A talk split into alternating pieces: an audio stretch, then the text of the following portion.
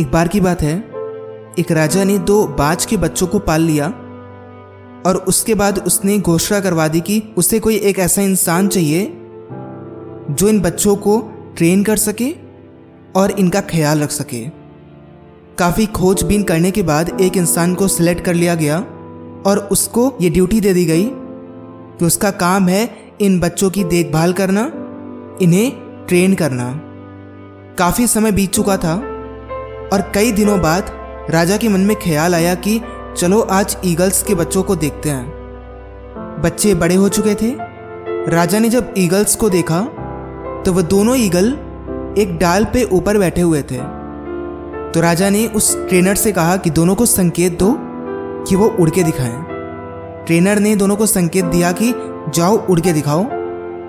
दोनों ईगल उड़ने लगे। पहला ईगल आसमान की ऊंचाइयों को छूने लगा। पर दूसरा ईगल थोड़ी दूर जाता, थोड़ा सा उड़ के दोबारा आके डाली पे बैठ जाता। कई बार प्रयास किया गया, पर वो हर बार ऐसा ही करता। तो राजा ने उस ट्रेनर से कहा कि, आखिर ये क्यों नहीं उड़ रहा है? इसको क्या दिक्कत है?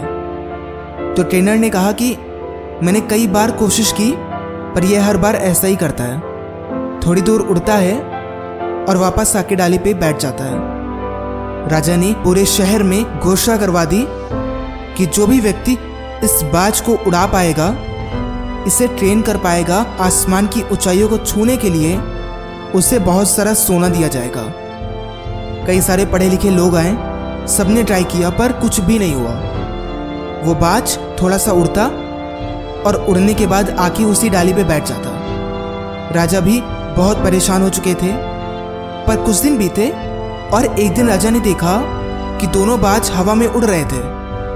साथ साथ बहुत ऊंचाई में राजा अचंभित हो गया। उसने तुरंत पता लगवाया कि आखिर कौन है जिसने उस बाज को उड़ाने के लिए सक्षम बना दिया। अगले दिन उस व्यक्ति को राजा के दरबार में पेश किया गया। राजा ने उससे पूछा कि, आखिर तुम हो कौन? और तुमने ऐसा क्या कर दिया कि वो बाज ऐसे हवा में उड़ने लगा, आसमान की ऊंचाइयों को छूने लगा? वो आदमी बोला कि, राजा मैं एक साधारण किसान हूँ। मुझे ज़्यादा ज्ञान नहीं है और न ही मैंने बहुत सारी पढ़ाई की है। मैंने बस एक काम किया, जिस डाली पे वो रोज बैठता था, मैंने वो डाली काट दी। अब जब वो ईगल उड़ने के लिए गया और जब वापस आके उसे वो डाली नहीं मिली तो वापस फिर से उड़ने लगा। हमारा जीवन भी सेम टू सेम होता है। जब तक हम अपने आप को एक कंफर्ट में रखते रहेंगे उस कंफर्ट जोन में रहेंगे, तब तक हमारे जीवन में कुछ भी नहीं हो सकता। हमें अपने कंफर्ट जोन से बाहर निकलना होगा।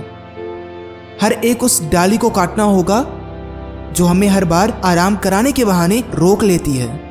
हमारी उड़ान को रोक देती है। और जब तक आप उस कंफर्ट जोन की डाली को काटोगे नहीं, आपका उड़ पाना असंभव है। याद रखिएगा and till then be unstoppable